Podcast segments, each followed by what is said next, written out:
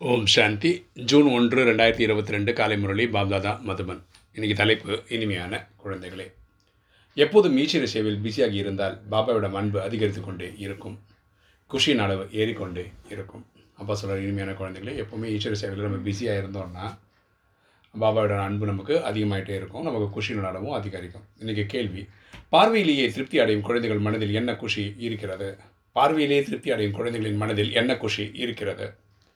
பதில் அவர்களின் மனதில் சொர்க்கத்தின் ராஜ்ய பதவியின் குஷி இருக்கிறது. அவங்க மனசில் சொர்க்கத்தை அடைவோம் அப்படின்ற ஒரு குஷி இருக்குது ஏனென்றால் பாபாவின் பார்வை பட்டிருக்கிறது என்றால் சொத்துக்கு அதிகாரி ஆகிவிடலாம் பரமாத்மாவோட நம்மளை டச் பண்ணதால் தான் நம்ம சிஸ்டம்குள்ளே இருக்கும். ஸோ நமக்கு சொத்து கொடுக்கறதுக்கு தான் நம்ம டச்சே பண்ணியிருக்கிறார். பாபாவில் அனைத்தும் அடங்கி இருக்கிறது. ஸோ பரமாத்மிட்ட வந்துட்டோம்னா நமக்கு எல்லா இதுவும் கேரண்டிடு இன்றைக்கி கேள்வி பாபா குழந்தைகளுக்கு தினந்தோறும் விதவிதமான முறையில் புது புது கருத்துக்களை ஏன் கூறுகின்றார்? பாபா குழந்தைகளுக்கு தினந்திரம் தினந்தோறும் விதவிதமான முறையில் புது புது கருத்துக்களை ஏன் கூறுகின்றார்? பதில் ஏனென்றால் குழந்தைகளின் ம பல பிறவிகளின் மனோ விருப்பத்தை நிறைவேற்ற வேண்டும். ஸோ பரமாத்மா சொல்கிறார் அறுபத்தி மூணு ஜென்மமும் பக்தியில் என்னோ கேட்டோம். அதுக்கான விடையை கொடுக்கணும் இல்லையா? குழந்தைகள் பாபா மூலமாக புது புது கருத்துக்களை கேட்கும்போது தான் பாபாவின் மீது அன்பு அதிகரித்து கொண்டே போகிறது. அவங்க மனசில் ஒரு எண்ணம் உருவாக்குனாங்கன்னு வச்சுக்கோங்களேன்.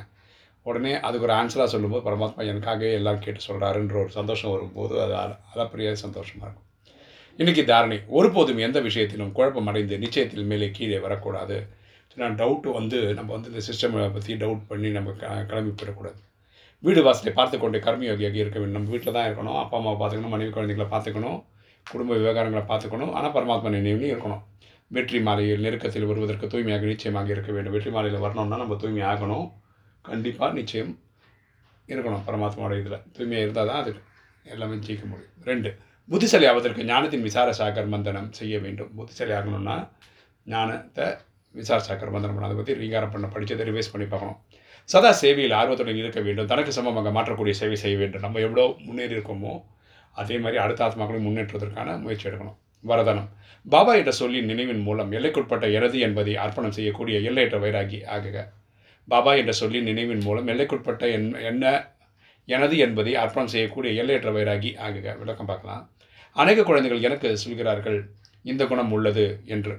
நிறைய பேர் பரமாத்மாட்டே சொல்கிறாங்க என்கிட்ட இந்த குணம் இருக்குது அந்த குணம் இருக்குது எனக்கு சக்தி இருக்குது இப்படிலாம் சொல்கிறாங்க இதுவும் கூட தவறாகும். அதாவது செய்வோர் செய்வோர் பரமாத்மா நம்ம வெறும் டூல் தான். இந்த புரிதல் தான் இருக்கணும். பரமாத்மா கொடையை எனது என நினைப்பது கூட பாவமாகும். பரமாத்மா கொடுக்கக்கூடிய ஒரு டேலண்ட்டு என்னுடைய டேலண்ட்டுன்னு சொல்கிறது கரெக்டு கிடையாது.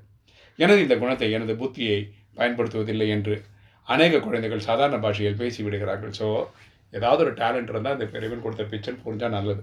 ஆனால் எனது என சொல்வதா என்றால் அழுக்காவதாகும் எனதுன்னு சொல்லிட்டாவே தேகபிமானம் வந்துடும் அது நல்லது கிடையாது. இந்த ஏமாற்ற வேலை தான். இதுவும் ஏமா யாரோடது? மாயை இது.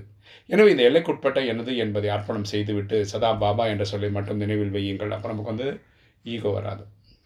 அப்போது எல்லையற்ற வைராகி ஆத்மா என சொல்வார்கள். இன்னைக்கு ஸ்லோகன். தனது சேவையை பாபாவுக்கு முன்பாக அர்ப்பணம் செய்து விடுவீர்களானால் சேவையின் பலன் மற்றும் பலம் கிடைத்து கொண்டே இருக்கும். தனது சேவையை பாபாவுக்கு முன்பாக அர்ப்பணம் செய்து விடுவீர்களானால் சேவையின் பலன் மற்றும் பலன் பலம் கிடைத்து கொண்டே இருக்கும். நம்ம சேவைக்கு வந்து பாபாவுக்கு முன்பாக நம்ம அர்ப்பணம் பண்ணுறோம்னா நம்ம எல்லாரையும் நம்மளுடைய மொத்தமே எண்ணம் சொல் செயல் பொருள் எல்லாமே பரமாத்மா சேவைக்கு அர்ப்பணம் பண்ணிட்டோம்னா நமக்கு இந்த சேவையோட பலமும் பலனும் கிடைக்கும். ஓம் சாந்தி.